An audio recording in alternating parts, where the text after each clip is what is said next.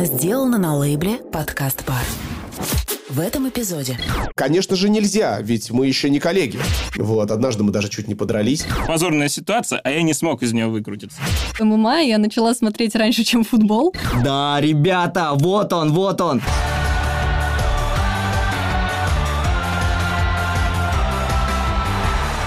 Друзья и враги, обстоятельства складываются таким образом, что приходится оборудовать подкаст-студию у себя дома. Какая-то часть этого выпуска будет записана у меня дома, а какая-то часть в студию. Мы постараемся сделать все, чтобы не почувствовали разницу в звучании, но, наверное, это неизбежно. В любом случае, самое главное – это содержание. Желаю вам от души им насладиться. Мы будем жечь, поэтому погнали. Всем привет! Это новый выпуск подкаста «Конкурс комментаторов», и сегодня мы пригласили троих самых достойных. Но на самом деле это те, кто ответил на звонки. Они не упустили свой шанс впервые оказаться где-то в каком-то хорошем месте, и в данном случае в нашем подкасте. Меня зовут Роман Нагучев, и сегодня я представлю из 12 финалистов троих лично, и вы сможете узнать, понравятся ли они вам как комментаторы в будущем или нет. Может быть, вы их сразу возненавидите. Поэтому вам решать. Леонид э, Бекренев, правильно ли я произнес фамилию? Да, все так. Вообще правильно э, произнес, но по паспорту э, я Бекренев. Хотя, конечно, мне более благозвучно для меня, когда Бекренев говорят. Хорошо. Э, это наш первый конкурсант. Он, кстати, первый по очень многим показателям. Я думаю, что вы услышали его голос. Леонид, я тебя приветствую. И я тебя, а... позволишь на «ты», если можно, конечно. А, конечно же, нельзя, ведь мы еще не коллеги. Ну, в таком случае хорошо, тогда только на вы, Роман, к вам. Леонид, да. Леонид, ты знаешь, э, одна из, э, одно из главных качеств комментатора – это самоирония. Если ты все будешь воспринимать всерьез, то тебя ждет э, категорическая неудача. Да, поэтому, конечно же, можно на «ты». Как?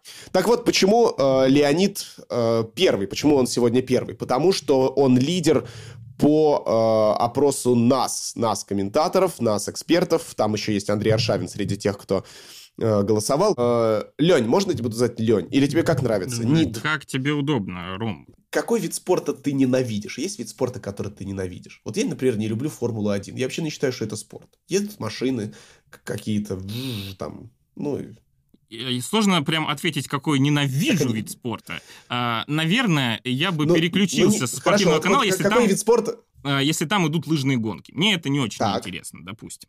А, есть виды спорта, которые я в принципе не смотрю. Вот. А, без... Так. Поэтому, например, э, я равнодушен абсолютно конному спорту. Хотя у холдинга матч есть э, целый канал, посвященный конному спорту и так далее. Я, я тебе, э, Леонид, я тебе даже больше скажу. Мы комментировали скачки несколько лет назад и на НТВ+, и потом на Матч ТВ, и это было чрезвычайно неувлекательно. И то есть я примерно из 7-часового, 7,5 часов в эфире я включался в общей сложности минут на 15. Это было чудовищно. То есть мы сидели с Пашей Занозиным в месте, которое называется казино, хотя это ни хрена не казино, это какая-то какое-то такое такое место, банкетный зал, где собирались люди очень сомнительной репутации. Вот, однажды мы даже чуть не подрались. А, там была такая, да, такое место с букмекерской как, как букмекерская контора выглядела, и там можно было делать ставки. И вот люди, которые помешаны на конных ставках, они вот все абсолютно одинакового, вот они выглядят даже одинаково. Однажды, да, действительно, Пашка, я сказал, отвали здесь прямой эфир какому-то старику, а, потому что он очень странно себя вел, очень нагло. Я поэтому мне пришлось его отшить. А в итоге он вызвал своего сына, сын пришел, он побычил, завязалась большая заварушка, охранник в итоге нас растащил, а потом мы выяснили, что это какой-то очень важный авторитет, очень важный человек в, в мире скачек, на которого нам было наплевать вообще. И решили но... целый канал посвятить конному спорту. Да, но дело, дело было в том, что, что э, я тебе честно скажу, ты можешь не увлекаться, и я не увлекаюсь конным спортом. Я совершенно неожиданно узнал, что этот канал смотрит огромное количество людей в нашей стране, потому что мы аграрная страна, у нас разводят лошадей, у нас сажают картошку, э, морковку, капусту, укроп, и э, лошади все это едят. И Поэтому... мы страна азарта, где люди любят ставки делать различные. Наверное, так. Это, в принципе, свойство, свойство человеческой натуры. Я думаю, что азарт свойственен не только нам, но и э, другим другим национальностям. Итак, э, каждому участнику я подготовил три вопроса викторины. Первый вопрос достаточно легкий. Леонид, кто комментировал матч Манчестер Юнайтед Реал в 2003 году, счет 4-3? А, предположу, что э, 2000... Может быть, Василий Уткин, предположу, что он так, мог комментировать так. этот матч. Но такой матч комментируют, как правило, вдвоем. Значит, э, Василий Уткин, например. Это легендарный... Э, э, Леонид, это легендарный репортаж. Ты, ты еще до того, как станешь комментатором, соберешь кучу хейта, потому что это знают все. Ну, к своему стыду, это знают все, но не знаю я. Пусть я в этом буду в, в каком-то смысле, в плохом смысле, но уникальным. Но я считаю, что Неужели это... ты не... Неужели ты никогда не слышал э, фразу э, «Мама, веришь ли ты мне? Я смотрю на этот футбол». Я, возможно, ее слышал, но я, я многие репортажи э, в своей жизни посмотрел спортивные, и я э, понимаю, что это один из самых ярких матчей э, в Лиге Чемпионов вообще, который когда-либо состоялся. Э, но вот да. страняя именно мою, так скажем, э, неосведомленность, э, мою позорную неосведомленность, кто все-таки тот репортаж вел? Тот, тот репортаж вел Василий Уткин и Юрий Розанов. Мы как-то с Мишей Поленовым... Юрий Розанов, он один из моих было... любимых комментаторов, а я вот, к сожалению, видите, вот еще один позорный факт. Вот сейчас я, вот позорная ситуация, а я не смог из нее выйти. Вот, пожалуйста, это пример того, что я не смог вам в начале программы рассказать. Ну ничего, попытаюсь в дальнейшем. Ничего страшного. Что это сделать. Ничего страшного. Эм, чью бы манеру ты взял за основу? Тебе понравился Владимир Стагниенко, но Володя очень, очень открытый, яркий человек. Он так, как вся в репортаже, так ведет себя и в жизни.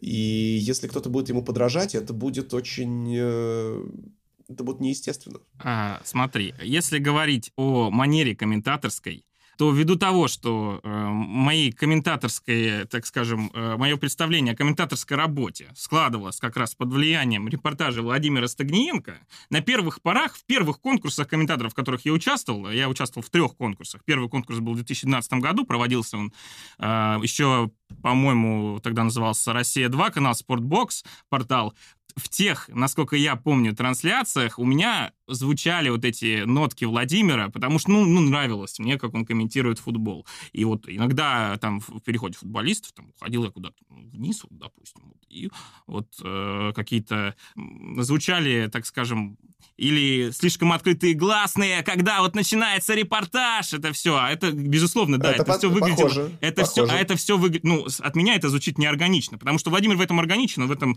ну, он такой человек, как ты сказал, что вот он как в жизни, так и в репортаже. А мне э, все-таки, э, я тоже стремлюсь быть таким, как в жизни, и вот когда я понял, что нужно по факту э, просто оставаться самим собой, я перестал кого-либо копировать. Э, был момент, когда э, копировал Стагниенко, был такой момент. Был угу. момент, когда начинал витиевато, что-то малосуразное произносить, но длинными выражениями, пытаясь подражать Юрию Розанову. Ну, конечно, это все не получалось, потому что это абсолютно другой э, уровень, и туда я... Я потом понял, насколько я был, э, так скажем, неправ и глуп. В общем, э, потом у меня начала формироваться собственная манера, я стал по-другому немножко смотреть на футбол, э, стал, понял, что лучше оставаться собой, и пусть где-то, может быть, я не додаю эмоций, э, у меня бывает такое, но, в принципе, я человек эмоциональный и артистичный, на мой взгляд. Просто в какой-то момент я решил, что лучше я буду вот таким, какой я есть, чем буду стремиться подражать кому-либо. Хотя э, это не отменяет того факта, что от любого комментатора можно подчеркнуть какие-то ну, хорошие вещи. Там, в рамках... Леонид, можно я вам дам э, один важный профессиональный совет, который вы просто обязаны почерпнуть, да, иначе конечно. вам хана. Пожалуйста, никогда не формулируйте вашу мысль так долго и сложно. Я вас Это услышал. очень много слов. Знаете, как избавиться от этого? Как? Читайте. Кратко, сестра. А, следующий вопрос. Следующий вопрос. В каком матче Василий Уткин использовал реплику о дриблинге Арбелоа?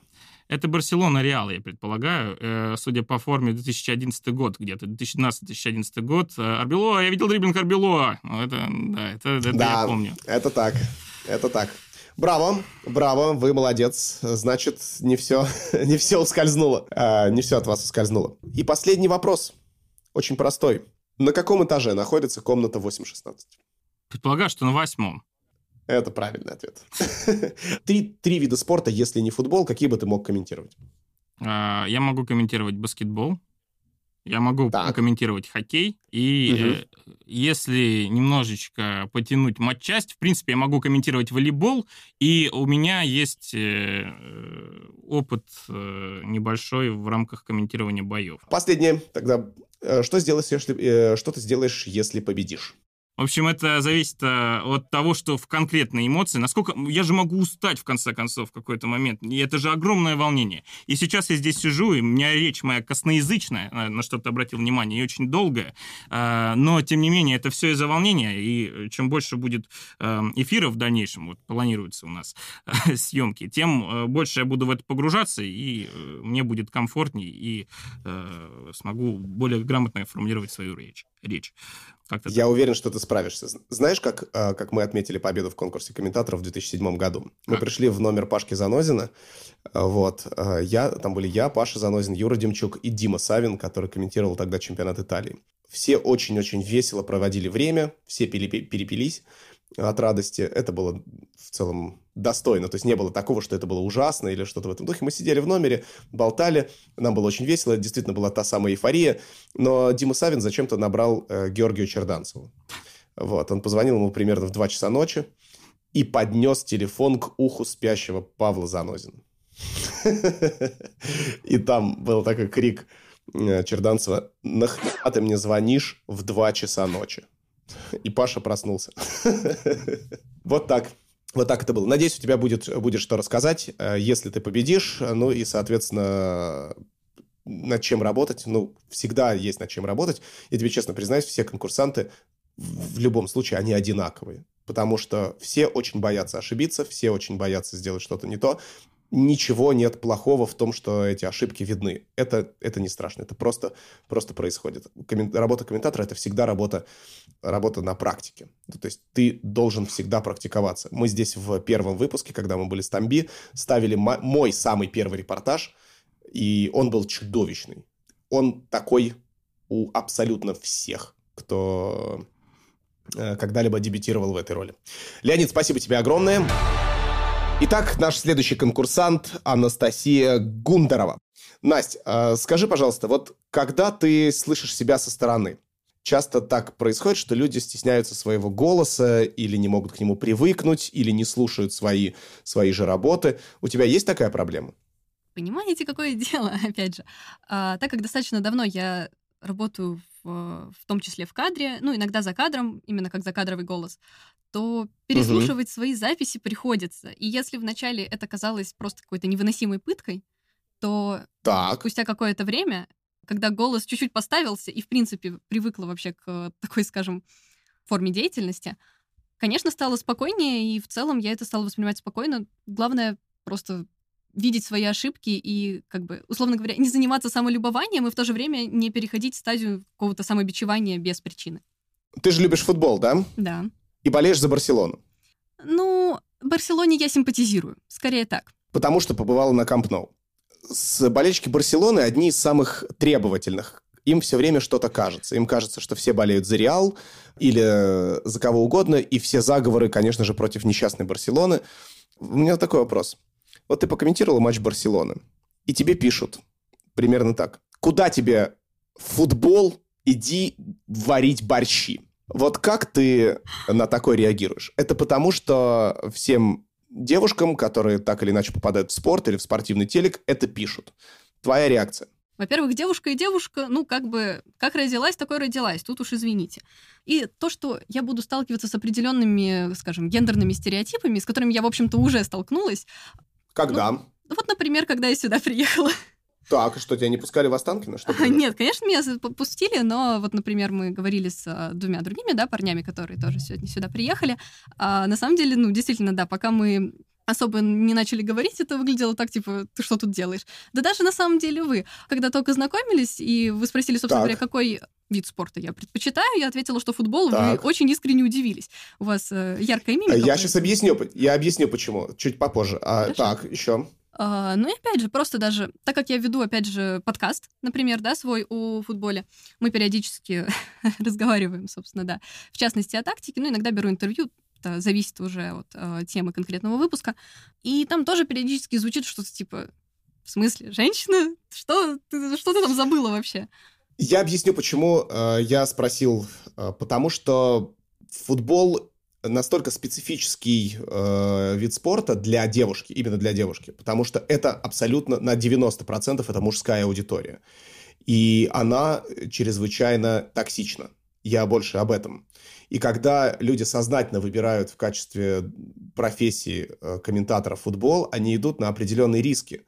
Э, я имею в виду, что все равно это ощущение того, что мы, я имею в виду российское общество, не готово к тому, чтобы комментатором именно футбола была девушка, оно накладывает определенный отпечаток, в том числе и на уверенность тех, кто приходит в, вот в эту сферу. Как ты думаешь, почему в этой проблеме? А, во-первых, есть достаточно интересная да, историческая справка о том, что а, в Англии, ну как принято считать родину футбола, да, по крайней угу. мере, до определенного момента именно на Англию все равнялись в мире футбола. И э, там футбольная федерация Англии ну, на, в общем-то, в определенный момент просто запретила э, женский футбол, сказав, что, ну, типа, женщинам не гоже играть в футбол. Да, это было в 20-е годы. Да, да. А да. ты знаешь, что, что собирались десятки тысяч зрителей на стадионе, что это реально был очень популярный вид спорта, но, типа, джентльмены сказали, что леди нечего делать на поле. Это как раз было перед перед войной, если не ошибаюсь. Ну да, это вот в начале 20 века как раз. Э, к сожалению, да. я не знала, что он был прям настолько популярен. Ну, то есть я понимала, что там есть какая-то аудитория у него, была точнее, вот. Но не знала, что прям настолько большая. Полагаю, что тут вот это еще очень сильно повлияло, потому что женский футбол на достаточно высокий уровень вернулся не так давно. Более того, мы видим, что у нас, в принципе, да, женщина и футбол — вещи мало связаны, тем более в России. Тем более, сейчас, конечно, меня, наверное, слушатель просто тут же наречет э, феминисткой, но я не могу сказать, что так. Э, придерживаюсь таких взглядов, но... Но есть, есть нормальная, есть радикальная история. Да, вот. Э, поэтому... Тут как бы адекватный феминизм, я полагаю, что нам нужен все же. Например, как раз из-за того, что достаточно часто женщины сталкиваются с объективизацией. И вот вы в одном из угу. выпусков, собственно говоря, этого подкаста, вы говорили о ведущей клубного ТВ Наполи. Девушка красивая, да. да, там есть просто множество фоток, где а, она идет по бровке поля, и скамейка Именно. запасных просто взглядом ее провожает. Было такое? Да, Было такое, такое есть. И, наверное, пока мы воспринимаем женщину прежде всего как э, человека с э, ярко выраженными формами, ну или не ярко выраженными, там уж у кого как, далеко мы не уйдем, просто потому что ты будешь смотреть на как бы найти форму, а не смотреть футбол. Итак, э, хорошо, что мы с тобой это обсудили, потому что эта тема одна из самых животрепещущих в последнее время. Мне кажется, что как только э, девушка, которая будет разбираться в футболе хорошо и будет наплевать на то, что э, о ней пишут, она не будет рефлексировать и будет также уверенно вести репортаж, как мужчины, и будет с ними примерно на, одной, на одном уровне понимания игры, то тогда это будет первой девушкой-суперзвездой комментатором. Если тебе предложат комментировать ММА, ты справишься? С радостью. Серьезно? Да. Расскажи, почему. Мне кажется, что ММА я начала смотреть раньше, чем футбол, если так по-честному. Потому что к этому делу, в общем-то, большие усилия приложил мой папа. Не, не так. А, ММА все же позже, чем футбол, а вот бокс, да, э, начали с бокса, а, потому что ну, он все же поаккуратнее, ну как-то ребенку, ну, понимаете, тем более девочки. Действительно, действительно, показать сначала, как Тайсон откусывает ухо Холлифилду, это лучше, чем, ну, в целом, я согласен. Так. Ну, всяк спокойнее. Тем более, ну, в стойке это более лицеприятно. Поэтому как бы, а если... в остальном дальше, дальше кровище, удар по голове, трэш-ток, это все тебе, тебе очень близко, правильно я понимаю? Да почему нет? Это интересно. Настя, давай э, три вопроса, как это было у Леонида. Первый вопрос очень легкий. Назови обладателя золотого меча среди женщин. Uh, мой патриотизм хочет сказать что-то в духе Надя Карпова, но понятное дело, что нет. Uh, Конечно, нет. Я предположу, что это американка. Вот ее имя, это уже чуть-чуть сложнее. Я боюсь, что я сейчас не вспомню. Она, оно на У начинается, фамилия. э, что-то в духе Уильямс, но не совсем. Действующая обладатель Золотого мяча зовут Меган Рапино. Это Рапино. действительно игрок сборной США.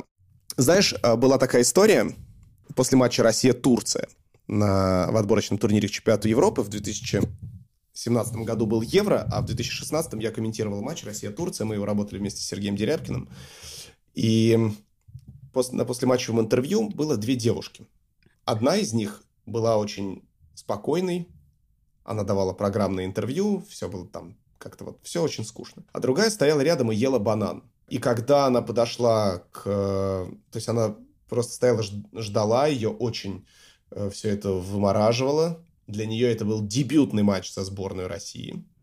Но она, тем не менее, все время вела себя так, как будто это уже сотый матч, и сборной России надоело. И когда она подошла к камере, Илья Юдин, сейчас ведущий Матч ТВ, тогда корреспондент спросил ее, что для вас значит этот матч? Это ваш первый матч, вы забили гол и сделали голевую передачу.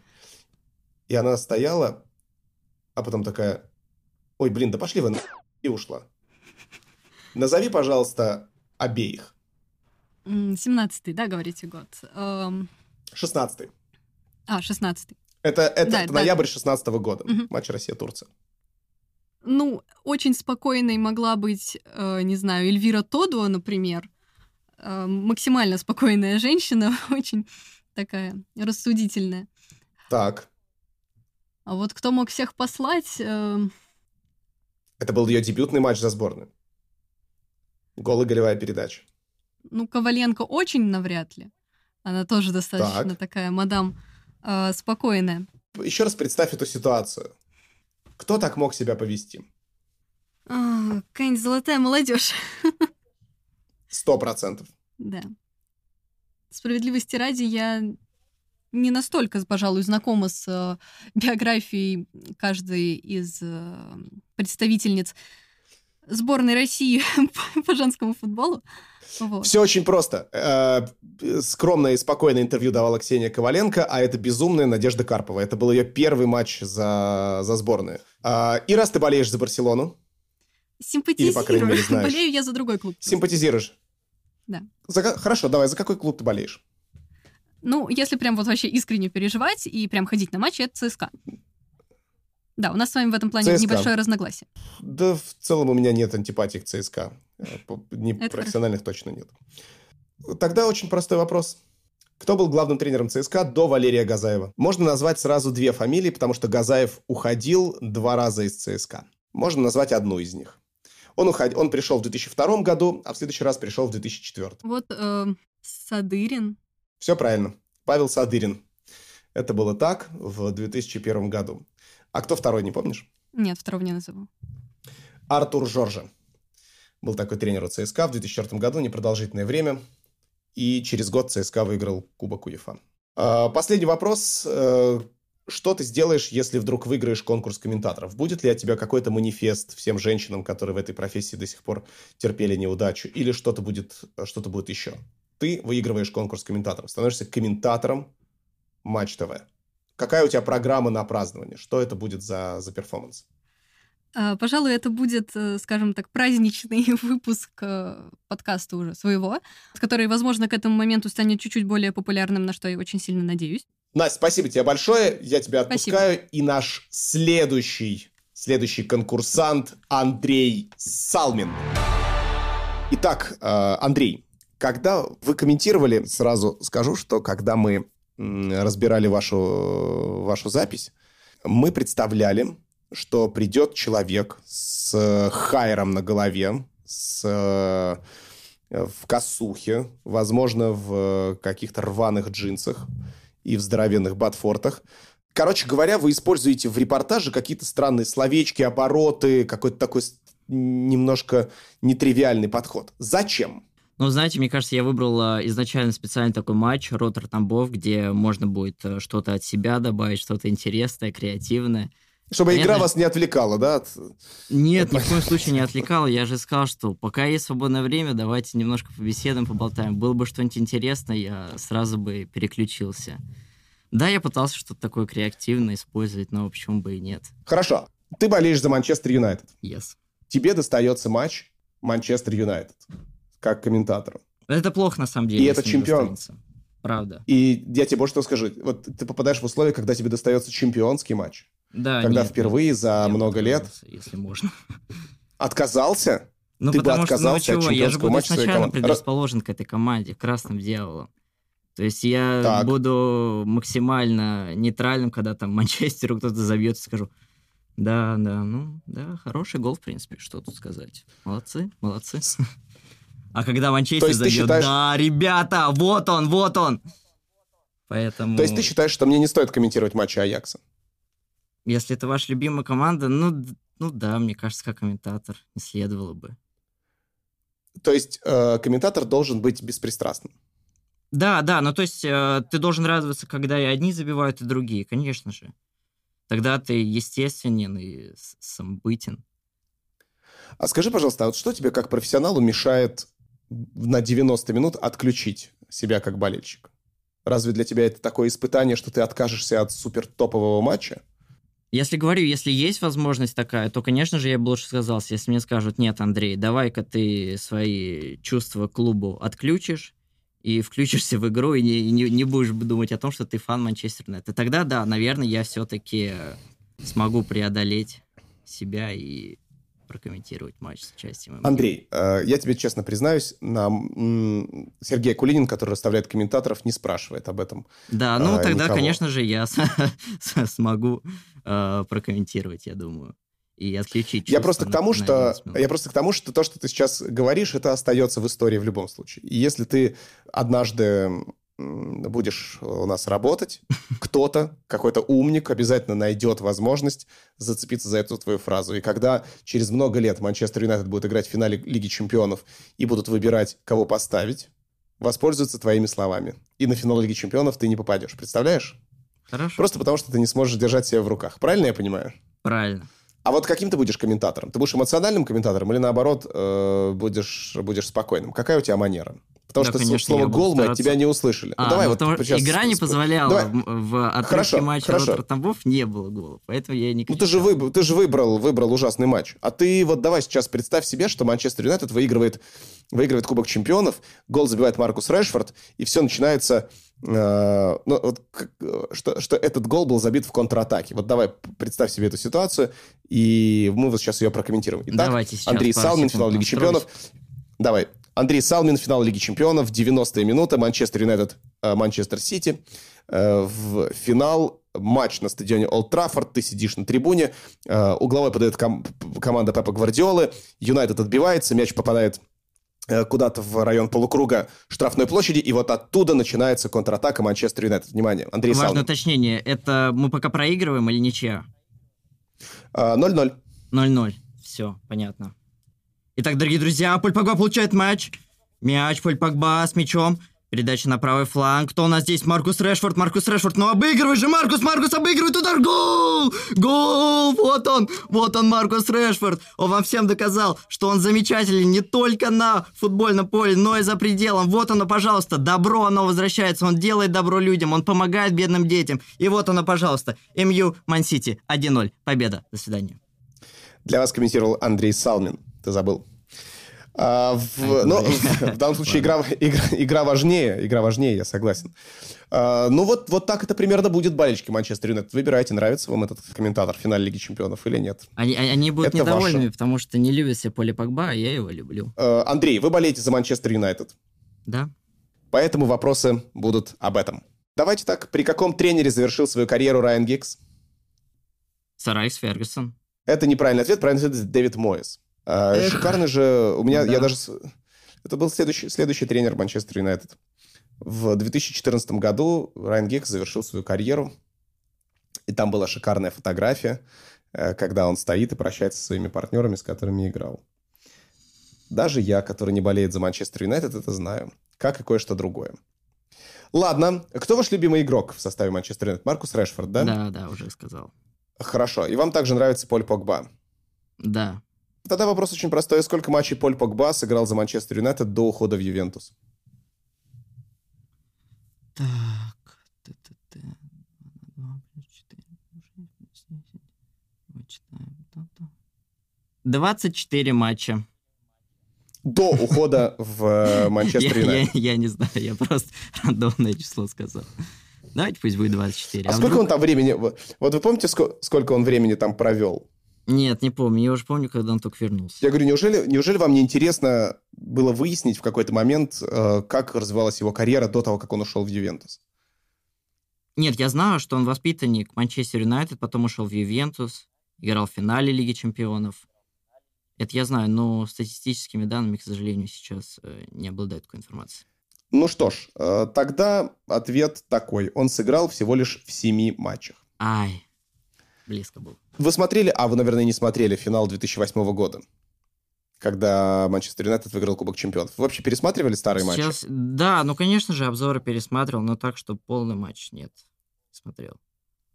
Кто забил мяч у Манчестер Юнайтед в том финале? С, э, с Челси, Криштиану, Криш. Головой. Ну, наконец-то. Вот тут ответ правильный. Вытянули из меня правильный ответ. Кроме того, он, э, кроме того, он не забил пенальти в да, после матчевой знаю, серии, если знаю. ты помнишь. А, потом, Конечно. а потом еще и плакал, когда все закончилось. Потому да. что сам он говорил, что э, он боялся подвести партнеров, и когда подвел, да. думал, что это все. Ну что ж, э, Андрей, э, скажите, пожалуйста, вот вы сейчас закончите подкаст, куда вы дальше пойдете? Домой, готовиться к зачету по китайскому языку. Э, попрощайтесь с нашими э, слушателями на китайском. Тадяхао, тин хин, Манчестер Юнайтед, Инла, Иби, 一比一比零，Манчестер Сити 输了，大家再见。Зачет.